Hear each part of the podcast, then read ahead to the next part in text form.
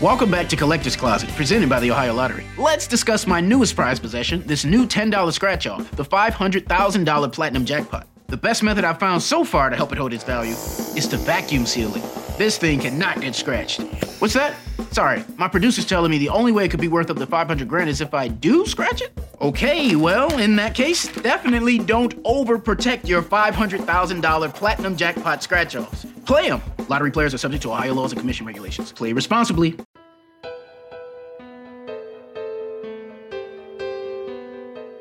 We hope you enjoy this episode from our series Famous Fates. It's about the impactful lives and shocking deaths of history's most influential people. To hear even more episodes each week, subscribe to Famous Fates exclusively on Spotify.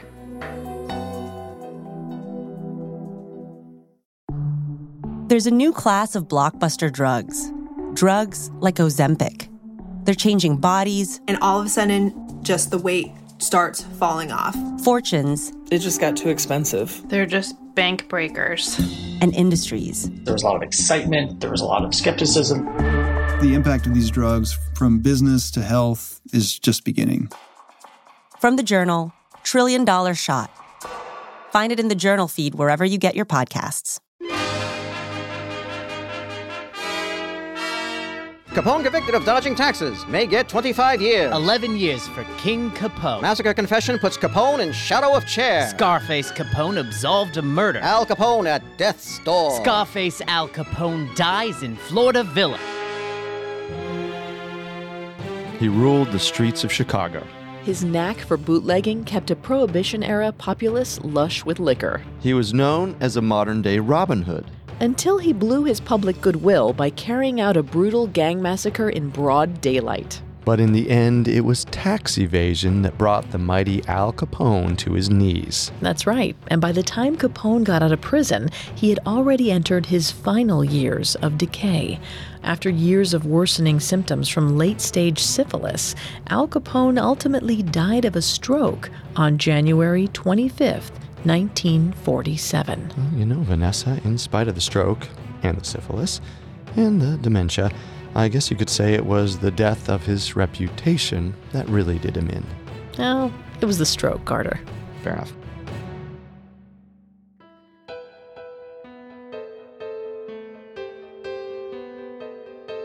Hi, I'm Vanessa Richardson. And I'm Carter Roy. Welcome to Famous Fates, a Parcast original exclusive to Spotify. Each week, we'll release five fresh episodes centered around a common theme, such as Hollywood icons, influential women, or music legends. In each episode, we'll take a close look at the remarkable life of a different person.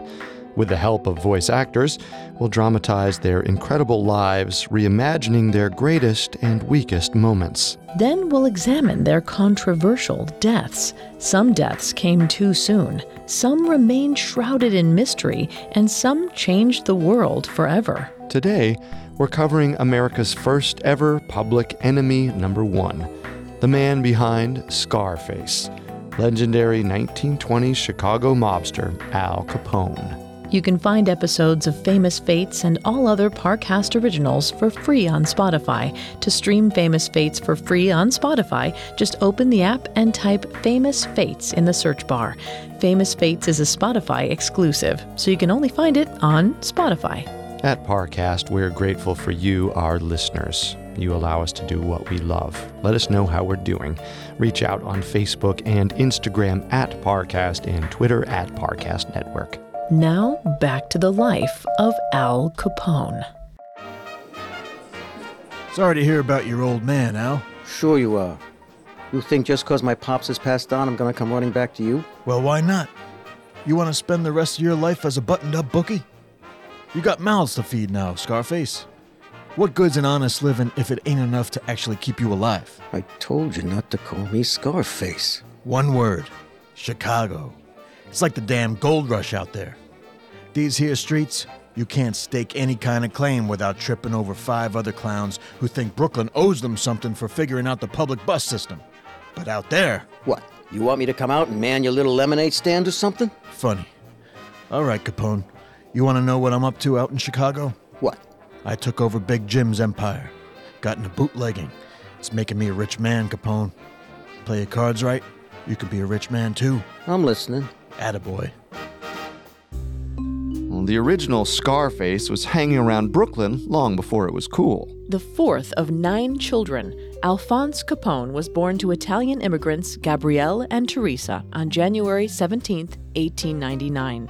And when it comes to his criminal career, let's just say he got a head start. Well, rumor has it, he started pimping prostitutes before he hit puberty. Capone was a smart kid, but he was also a mischief maker with a temper. And after the sixth grade, he quit school for good. He spent the next few years trying his hand at various honest jobs. Candy stores, bowling alleys, you name it. Capone probably tried it. But by the time he hit 15 or 16, Capone had already joined his first gang, the South Brooklyn Rippers.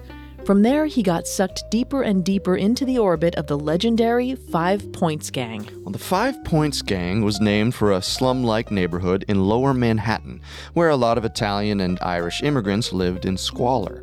The gang was formed in the late 1890s by an Italian immigrant named Paul Kelly.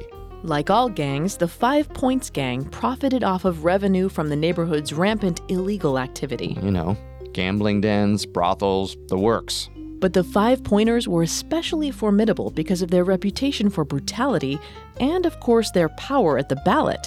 These guys practically invented City Hall corruption. In particular, they were in bed with a powerful Democratic political organization called Tammany Hall. The Tammany Hall ward bosses presided over the Five Points area of Manhattan, and by the turn of the century, Tammany Hall had decidedly chosen the Five Pointers as their gang of choice. By the time Capone started running with the Five Pointers, he had been making extra money for a while working as a bouncer at various brothels and running assorted errands for the legendary racketeer Johnny Torrio. And before long, Torrio hired Capone to work at the Harvard Inn, a Coney Island saloon run by Torrio's business associate, Frankie Yale. If Al Capone was the first famous or infamous gangster, Johnny Torrio and Frankie Yale were kind of like the forefathers of organized crime, and both men gladly took Capone under their wing. It was Torrio and Yale who recruited Al Capone to the Five Pointers, and in addition to being Capone's boss at the Harvard Inn, Yale quickly became his mentor. For all his racketeering, Yale saw himself as a businessman first, and he never got his hands too dirty. If Yale needed someone beat up, or worse, he hired somebody else to do the nasty business. Somebody like Al Capone. Al Capone was indispensable to Yale. He excelled at handling difficult matters, both as a Harvard Inn bouncer and doing Yale's dirty work on the side. But underneath it all, Capone was still the same mischievous kid who couldn't keep his temper. Which is how one shift at the Harvard Inn in August 1917 earned old Scarface the nickname that would haunt him all his life. Hey, honey. What do you want? How's about that walk on the beach I asked for? Look, Andy. Name's Alphonse. Alphonse Capone. I don't care if your name is Woodrow Wilson. I already told you, I ain't interested. Suit yourself. Hey, sis, what's the matter? Ugh, that creep doesn't want to take no for an answer. Well, don't look now, because here he comes. I'll tell you one thing. You got a nice ass, honey, and I mean that as a compliment. I think you owe my sister an apology. Relax, Shrimpy. I was just kidding around. Yeah? Well, kid around on this! Bad news, pal. You just messed with the wrong guy. Mess with this! One night at the bar in August 1917, Capone made the mistake of hitting on Lena Galluccio within earshot of her brother Frank, so Frank slugged Capone across the face. Problem is, Frank was about half Capone's size, so all that punch really did to Capone was piss him off, and you didn't want to make Alphonse Capone angry. Fearing for his life, Frank pulled out a knife and started slashing at Capone's face and neck. When Capone went down, like a ton of bricks, Frank Galluccio fled the Harvard Inn, and his victim was rushed to Coney Island Hospital. Capone received 80 stitches that day, and he was told he'd wear the scars for the rest of his life. They weren't lying. On that day, Al Capone, much to his chagrin, became known as Scarface. After that incident, Al Capone decided to lay low for a little while. And before long, he had another incentive to keep his nose clean. On December 30th, 1918, When he was still only 19 years old, Al Capone married Mae Coughlin, an Irish lass who was already the mother of his child. After that, Capone really tried to keep on the straight and narrow. He quit working for Frankie Yale, moved to Baltimore, and got a white collar job as a bookkeeper for a legitimate construction firm. For a while, it really seemed like Alphonse Scarface Capone was going to make the grade. Ain't that the way it always is? Just when you finally got it all figured out. Everything falls to pieces. Around the time Al and his family moved to Baltimore, his father Gabriel's health began declining, and on the morning of November 14, 1920, Gabriel went to the pool hall across the street from his house, just like he did pretty much every morning, and suddenly collapsed. He died of a heart attack right there at the pool hall. After that, all bets were off for Al Capone. And when Johnny Torrio came back into Al's life with the offer of a lifetime, well. Let's just say it was an offer he couldn't refuse. While Capone was getting straight in Baltimore, Johnny Torrio had moved to Chicago to work for the Windy City's reigning vice lord. For a gangster, Chicago in 1920 was like the promised land gambling, brothels. And with prohibition in full swing, the advent of bootlegging offered an entirely new set of business opportunities. Now that Gabriel was dead, Teresa and Al's siblings needed all the financial help they could get. So when Torrio came knocking with the opportunity to earn more money than an honest life could ever offer, Capone gave notice to his boss in Baltimore and hoofed it to Chicago alone. Now, Johnny Torrio's boss in Chicago was Big Jim Colosimo. Now, Colosimo was the head honcho of a local crime organization called the Chicago Outfit, which operated more than 100 brothels across the city. Torrio had originally gone to Chicago to help Big Jim get rid of some extortionists, and afterwards he stayed on to keep the various operations running smoothly. When Prohibition came along, Torrio figured this was his chance to make some real dough, but Big Jim didn't want to get involved. Talk about a buzzkill. That was when Torrio realized Big Jim was going soft. And the mob couldn't afford to be held back by a high ranking soft touch, not when there was so much money to be made. So, Torrio invited Frankie Yale to Chicago. On May 11, 1920, Frankie Yale killed Big Jim Colosimo. With rumored help from Capone. And after that, Johnny Torrio inherited Big Jim's illicit empire. And that was when the bootlegging began. When Capone goes to Chicago ahead of his family, Torrio put him to work as a bouncer in a brothel, where he soon contracted syphilis. Ugh, his poor wife. She stood by him, though, to the very end. Well, to the end is right. Capone wouldn't find out he had syphilis until decades later, at which point it was too late to reverse the damage already done by the disease. But we'll get back to that later. We'll return to our story in just a moment. Now, back to the life of Al Capone. When Capone got to Chicago, it didn't take long for Torrio to recognize how valuable Capone could prove to be. Between Capone's street smarts and the bookkeeping skills he picked up in Baltimore, his arrival in Chicago offered an opportunity for Torrio to really take things to the next level. Problem is, Torrio kind of invented the term low profile, and Capone couldn't define subtle if you gave him a dictionary.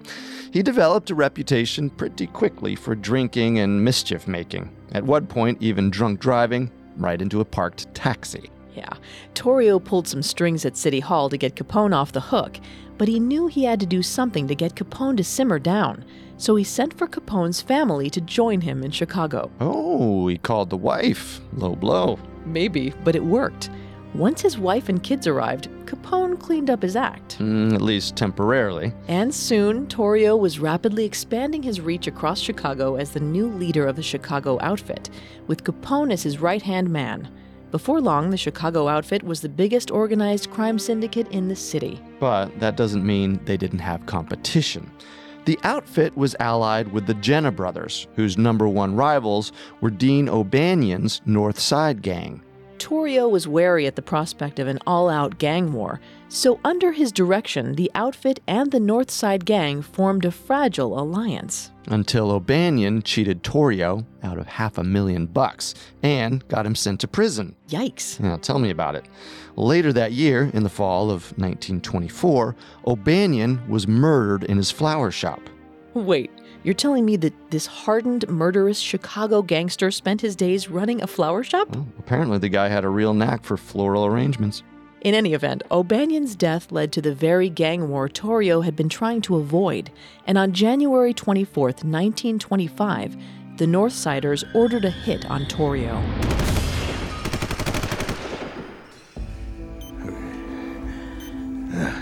Come on, Johnny. You can't just quit on me. You've got so much to live for. No kidding, I got so much to live for, Al. Enough for the dramatics already. I'm going to Italy, not dying. But, Johnny, think of what we could do to Chicago. Think of what the outfit could become. oh, it's all yours, Al. Me? I'm quitting. It's Europe for me. By some miracle, Torrio survived the assassination attempt. But by the time he recovered, he was sick of Chicago. And so at the end of 1925, Johnny Torrio resigned from organized crime and moved his family to Italy, leaving Al Capone, age 26, in charge of the Chicago outfit. Mob boss at 26 years old? Wow. Now I feel like a real underachiever. Capone took to his new role like a duck to water. Almost as if he'd just been waiting for Torrio to hand him the reins. He liked nice things custom suits, gourmet food, the finest cigars money could buy. And even more than that, he liked being a public figure. He went to City Hall pretty much every day. Wasn't he worried they were going to arrest him? I mean, everyone knew he was a crime boss. Yeah, but on what grounds? The Chicago outfit put the organized in organized crime. There wasn't anything to arrest him for. Not without proof, anyway. Exactly. For one thing, the Chicago outfit had moved their base of operations to the nearby suburb of Cicero back in 1923. We'll circle back to that later. Mm-hmm. The point is, with the bulk of their criminal dealings technically taking place outside the jurisdiction of the Chicago PD, there really wasn't much the police could do. And even if they had hard evidence, it wouldn't exactly have been a picnic pinning any of it on Capone. As the top brass of the Chicago outfit, he followed the same criminal philosophy as his old mentor, Frankie Yale. Never get your hands too messy. And if you need any heads cracked or kneecaps busted, make sure you hire somebody else to do the dirty work. Mm-hmm. Anyway, at that time, arresting Capone wasn't exactly going to win anyone over. Let's face it, the man knew how to work a crowd. Right. He opened up one of the nation's first soup kitchens, paid for strangers' surgeries, and gave jobs to the poor and needy in his community. Well, never mind that a lot of these jobs involved doing dirty work for the Chicago outfit, which means they were technically illegal. Come on, Carter, you gotta make a living somehow. Well, within the world of organized crime, Capone's claim to fame was a little more sinister. Under his direction, the Chicago outfit expanded into a criminal enterprise that was raking in as much as $100 million a year. And remember, this was 1920s money. But that bump in revenue wasn't all power lunching and boozy schmoozing. Al Capone's reign as Chicago's leading crime boss brought an unforetold increase in violence throughout the city. Let's put it this way if Capone wanted your establishment to buy liquor from him, you refused him at your own peril. I'm telling you, best deals in town. Booze ain't that bad either. And I'm telling you, Mr. Capone, we don't run that kind of establishment here. You sure about that? I'm afraid we must decline your, uh. It's a very generous offer, Mr. Capone. We, we just. You know, it's, it's not for us. You know, they say turning down a business proposition from Al Capone is bad for your health. I'm. I'm sorry, sir. Oh, well. It's your loss.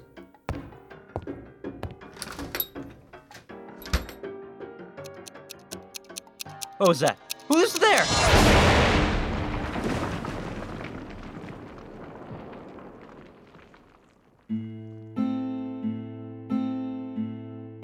Capone excelled at using violence and bribery to get what he wanted across the board. Well, not just in business, but in politics as well. Back when Torrio was still in charge, he and Capone had used every dirty trick they knew to take over the town council of Cicero, Illinois, which was a suburb outside of Chicago. After the purportedly incorruptible Democrat William E. Dever was elected mayor of Chicago in 1923, the outfit moved most of their operations to Cicero. Both to remove themselves from their gangland rivals. More on that later. And to regroup in an environment where they faced less political pressure. But establishing the Chicago outfit's base of power in Cicero came at a terrible cost for the Capone clan.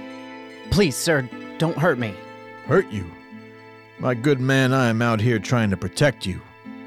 All I want to do is make sure you vote in your best interests. But how do you know what my best interest? Let me put it this way. What's your name, son? Um, Paul. My name is Paul. Nice to meet you, Paul. And you live right here in Cicero, don't you? Well, sure I do. Uh, just around the corner. Well then, your best interests are whatever my brother wants. Mr. Capone. You can call me Frank. Now, who the hell is that?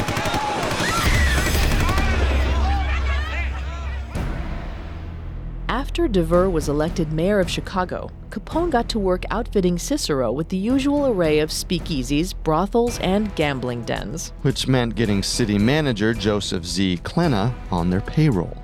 In 1924 rolled around, Al decided it was time to make sure Klenha became mayor of Cicero. Trouble is, local Democratic politicians didn't want to let the race go without a fight. Well, this didn't sit too well with Al, so he tasked his older brother Frank Who was by now a trusted and high ranking member of his brother's criminal operations. with keeping order, and Frank relished the assignment. On the day of the primary election in April of 1924, Frank sent a wave of terror washing over the voting age population of Cicero. He led an assault on a rival candidate's campaign office, ultimately having nine campaign workers detained More like kidnapped. uh, until voting had ended. As far as the voters themselves were concerned, Frank sent gang members with machine guns to polling places across Cicero in order to make sure everyone voted right. Well, now that was thoughtful of him. Of course, all this chaos and intimidation outraged the citizens of Cicero, and by late afternoon, the Chicago PD sent about 70 plainclothes officers to Cicero to help maintain order. Around dusk, one Sergeant William Cusack was patrolling the city when they spotted Frank and a few of his flunkies at a polling station on Cicero Avenue and 22nd Street. Cusack and his squad pulled up at the polling station and started walking over when. The police swear Frank shot first. But eyewitnesses claimed the gangsters never even opened fire. Either way, Frank Capone was fatally shot in the showdown. At the end of the day, though, it didn't make a difference. Al Capone's candidate, Joseph Z. Klenha, was elected mayor of Cicero, and from that point onward, Cicero was effectively known as the capital of Capone land. Which isn't to say that Capone had given up on Chicago. In fact, it was largely because of Capone's support that the Republican candidate, William Hale Thompson, beat out Dever's bid for re election in 1927. No personal vendetta whatsoever on Capone's part, I'm sure. Well, in fairness, Thompson won over a lot of people by promising to reopen illegal saloons across the city. Capone may have been the top guy profiting from bootlegging, but he was rich for a reason. Chicago wanted booze, and lots of it. As Al liked to say, When I sell liquor, it's called bootlegging. When my patrons serve it on Lakeshore Drive, it's called hospitality. Thompson won the 1927 mayoral election, and Capone continued to support him. on the day of one primary election in April 1928, Capone's in house bomber, James Belcastro, even targeted voting booths in areas where Thompson's opponents were expected to win. Well, that day became known as the Pineapple Primary. Unfortunately, not in honor of Hawaiian pizza or pineapple upside down cake. Hmm, thanks for making me hungry, Carter. No, in the 1920s, a pineapple was actually a slang term for a hand grenade. Hmm, I'm still ordering a Hawaiian pizza tonight. Hmm, but as brutal as that day was, The bombings resulted in the deaths of at least 15 people. it paled in comparison to the 1929 St. Valentine's Day massacre. In many ways, the massacre was seen as the apex of Capone's criminal career. But the truth is, we're not even sure if he was involved. In fact, most people don't even know exactly what happened that day. In a word, the St. Valentine's Day massacre was a brutal mass shooting in which a car full of men dressed up like cops drove up to a garage operated by Capone's biggest gangland rivals. and slaughtered all eight of the men inside. Ah, great, the fuzz. And we was having such a nice morning, too. All right, boys, up against the wall. The lot of you. And don't look behind you. Wait, what are you doing? Now, we gotta get out of here. Come on, boys, let's move.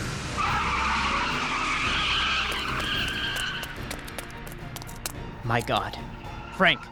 Frank, come on. Do you know me, Frank? Yes. Uh, your sergeant left us. I won't talk. Come on, Frank. You gotta let me help. Look, Gusenberg, I know we had our differences, you and me. But right now, I'm on your side for once, big guy. I promise. You just gotta trust me right now, okay? Cops did it. You're telling me. Okay, fine. How many, Frank? I mean, what did they look like? Do you remember the car they were driving? Oh, for God's sakes, Loftus, get me to a hospital. We'll return to our story in just a moment. Now, back to the life of Al Capone. You know, the funny thing about the St. Valentine's Day massacre is that everybody thinks of it as the apex of Capone's reign of violence in Chicago. But the truth of the matter is, nobody could ever confirm that Capone even had anything to do with it. Here's what we know. On the morning of February 14th, 1929, a big black Cadillac rolled up to a garage on Clark Street, owned by the gangster Bugs Moran. Well, there were seven guys inside the garage five of Moran's gangsters, their faithful but relatively clean nosed mechanic, and an optometrist named Reinhard Schwimmer. Now, Schwimmer wasn't a tough guy in any way. He just liked to hang around the Moran gang so he could brag about his connection to the criminal underworld. Well, he picked a bad day to be a brown noser, that's for sure. So, this Cadillac rolls up to the garage and four or five men get out of the car. According to eyewitnesses, the driver wore a fancy fur topcoat and gray fedora. Two others were wearing police uniforms. But this wasn't a routine cop stop. These men were packing heat. Specifically, two submachine guns and a 12 gauge shotgun. The visitors forced all seven men in the garage against the wall and opened fire. Then the killers piled back into the Cadillac and sped out of the neighborhood. Six of the men in the garage died then and there. The last guy, a local goon named Frank Gusenberg, was still alive by the time Sergeant Thomas J. Loftus arrived on the scene. Despite being shot 14 times, Gusenberg was able to hang on long enough to croak out an accusation. Cops. Cops did it. He died en route to the hospital. As soon as the press found out what happened, news of the massacre went national. And the first name on everybody's lips was Al Scarface Capone. Now, that was a pretty reasonable conclusion. Al led the biggest crime syndicate in Chicago, after all, and the victims of the massacre worked for Bugs Moran. Who was Bugs Moran, you ask? Oh, just the leader of the North Side Gang. In case you've forgotten, it was the North Side gang that tried to put a hit on Capone's old mentor, Johnny Torrio, after their leader, Dino O'Banion, was murdered in his own flower shop. Rumor has it Capone engineered the massacre as a way of snuffing out Moran once and for all and there's a decent amount of circumstantial evidence to support this conclusion. Well, for one thing, some of Capone's guys had rented an apartment across the street from the garage on Clark Street where the massacre occurred. But the details get muddy pretty quickly. For starters, in December of 1929, police searched the home of a bank robber named Fred Killer Burke in connection with a different case and found a huge arsenal of guns in his possession, including the guns that were used in the St. Valentine's Day massacre but it's hard to say whether that counts as evidence for Capone or against him. Exactly. While Fred Burke had his fair share of mob ties, he never formally joined up with the Chicago outfit, or any other gang for that matter.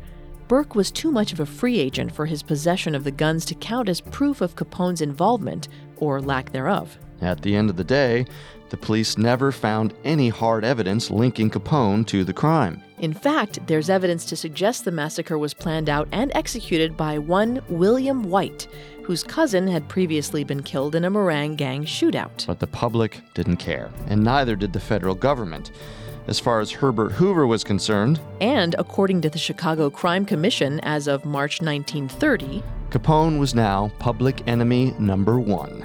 Following the St. Valentine's Day massacre, Chicago was determined to bring him down by any means necessary. But almost immediately, Pennsylvania stole the thunder right out from under their nose. Well, in May of 1929, he was sentenced to a year in prison for carrying a gun with him on a trip to Philly. He served nine months and was let out for good behavior in March of 1930. Of course, this was a huge embarrassment to the Chicago PD. All of Chicago wanted to know why they never thought of just arresting Al for carrying a gun.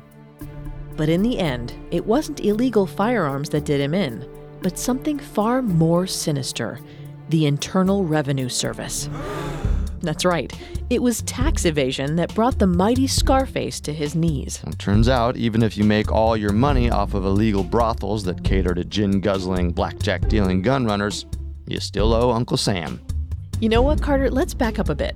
Back in 1927, the Supreme Court had ruled that illegally earned income was nevertheless subject to income tax. That's what inspired the IRS to focus on Capone. They tapped Frank J. Wilson to investigate, and Wilson honed in on the idea that all they had to do to prove Capone's income was coax him into admitting it himself. Pretty shrewd. They found their ultimate trump card in the form of Capone's brother, Ralph, who was himself tried for tax evasion in 1930. He lost, by the way. This spooked Al pretty bad, and he instructed his lawyer to regularize his own tax position ASAP. And you know what the IRS received in the mail later that year? A letter from Capone's lawyer stating that Capone was willing to pay back taxes on income of $100,000 for the previous few years. Boom. All that time, the FBI and the Chicago PD had invested in sniffing out Capone's underworld connections, but in the end, their coup de grace was a gift freely given by Scarface himself. New York Daily News, October 18th, 1931, reporting from Chicago. The fist of the federal law reached out tonight and clipped Alphonse Scarface Capone a belt on the chin that left the king of gangdom groggily facing a possible fine of $50,000 and 17 years in the penitentiary. After deliberating 8 hours and 18 minutes, a jury before Judge James Wilkerson found the crime overlord guilty on five counts of tax evasion. Three of these carry the five year sentence for felonies. The other two, one year each as a misdemeanor, a total of 17 years. Fine on each conviction is $10,000. The big gangster grinned when the verdict was read, finding him guilty on five of the 23 counts listed in the indictments. But beneath the smirk was the pallor of a prize fighter who has taken a roundhouse right on the whiskers. In November of 1931, Capone was ultimately sentenced to 11 years and $50,000 in fines. Plus court fees adding up to over $30,000. He started out at Cook County Jail before being transferred to federal prison in Atlanta, and in both places he made his notoriety work for him. He had unlimited access to the warden and regularly used the cash he somehow had stockpiled in his cell to tip guards who were willing to grant him special requests. So in 1934, the Attorney General and the head of the federal prisons arranged for Capone to be transferred to a facility where he wouldn't be granted so much leeway. Gentlemen, welcome to Alcatraz. Allow me to introduce myself. I am Warden James Johnston, and I am here today to make sure your orientation runs smoothly. One by one, I'll be calling you up to receive your prison number. And once you get your number. Yeah, this again. I've been through this whole rigmarole a few times by now. Don't worry, I got this. Capone Alphonse. Thank you, James. I'm gonna call you Jim if you don't mind. Now, I've been talking with the guys, and it seems a few of them are concerned about the temperatures. I was hoping we could discuss heating, especially on account of the fact that winter's here. I mean, it's not Chicago, but a winter on the water, Jim. I'm sure you can imagine. Mr. Capone, your inmate number is AZ85. You may step back in line. I, uh. Yes, sir. Oh, and Al? Warden Johnston will do quite nicely. Alcatraz was no Cook County jail. From the second Al Capone arrived there, Warden Johnston saw to it that he would not receive any special rights or privileges whatsoever. Capone held out, but eventually he admitted. It looks like Alcatraz has got me licked. But that wasn't the only thing eating Al Capone. Remember that syphilis he contracted back in his early Chicago days when he was working as a brothel bouncer? Turns out in all those years, he never bothered to seek treatment. Well, during Capone's time in prison, it seemed like the disease was finally catching up to him. While at Alcatraz, he started exhibiting advanced symptoms, among them dementia and paresis. Doctors decided to try treating him with malaria injections, figuring the malaria would wipe out the syphilis, but instead the treatment nearly killed him outright. You know, if I had to guess that a cure for syphilis induced malaria would probably not have been my first choice. Probably not even my 10th. By the time Capone was released from prison in late 1939, he was a shell of the man he had once been. Immediately after his release, he spent several months at a Baltimore hospital receiving treatment for syphilis. In the following years, he was even one of the first patients to receive penicillin as a treatment for the disease.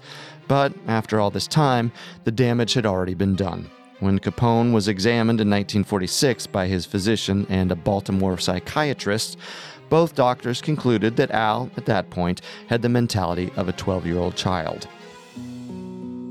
Capone lived out his final years on Palm Island in Florida with his wife and family before dying of a stroke on January 25, 1947. He was 48 years old. In less than half a century, Capone completely redefined organized crime and cemented the image of the mobster in popular culture forever. Not to mention that between his soup kitchens and his frequent acts of charity for the neediest members of his community, he practically invented public service. Capone's downfall may have been undignified, but that isn't the part of his story that endures in the public memory. To Americans, he remains larger than life. Scarface. Public enemy number one. Chicago's very own Robin Hood.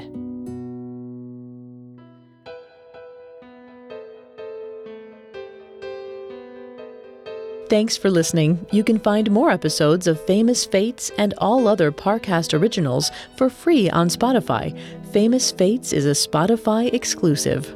Well, not only does Spotify already have all of your favorite music, but now Spotify is making it easy for you to enjoy all of your favorite Parcast originals, like Famous Fates for free from your phone, desktop, or smart speaker. To stream Famous Fates on Spotify, just open the app and type Famous Fates in the search bar. Remember, it's a Spotify exclusive, so you can only find the show right here. And don't forget to follow us on Facebook and Instagram at Parcast and Twitter at Parcast Network. We'll see you next time.